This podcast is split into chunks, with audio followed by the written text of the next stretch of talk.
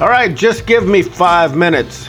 Welcome to today's episode where we're going to dive into the world of fire sprinkler systems. We'll explore and cover the requirements of fire sprinkler system installation, and we're going to do it in plain English.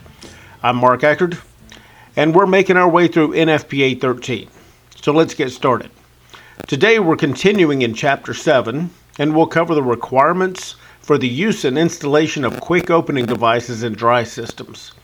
Quick opening devices play a crucial role in dry sprinkler systems, specifically when it comes to meeting water delivery requirements. But exactly what are quick opening devices and how do they work? A quick opening device is a specialized valve that helps ensure rapid response and fast air release from a dry pipe system in the event of a sprinkler activation. A quick opening device is placed strategically as close as possible to the dry valve in the main control riser. To help protect a quick opening device's critical parts, such as the restricted orifice and other operating components from being submerged in water, the connection to the riser is always positioned above the dry pipe valve's priming water level.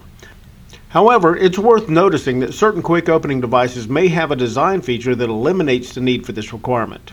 Now, when a shutoff valve is installed between the dry pipe riser and the quick opening device, that valve has to be an indicating valve. Typically, we use a ball valve. This shutoff valve has to be sealed, locked, or electronically supervised to ensure it remains in the open position so the system is always ready for full operation. In situations where the quick opening device requires protection against submergence after the system is activated, a check valve has to be installed between the quick opening device and the intermediate chamber of the dry pipe valve. This check valve helps prevent water from flowing back into the quick opening device once the system trips and water is flowing. However, if the quick opening device requires pressure feedback from the intermediate chamber, an alternative valve may be used in place of the check valve, like we said earlier, the shutoff valve. This valve must be designed and constructed and installed in a way that clearly indicates whether it's open or closed. Additionally, there again, that ball valve has to be locked, sealed, or monitored and remain in the open position. And there you have it, a complete overview of Chapter 7, Section 2, Part 4, Quick Opening Devices.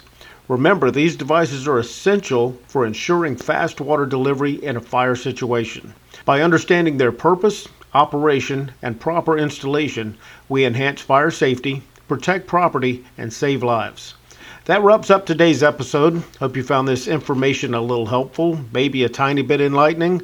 Join us next time as we continue our journey through NFPA 13. Stay safe, and as always, measure twice, cut once.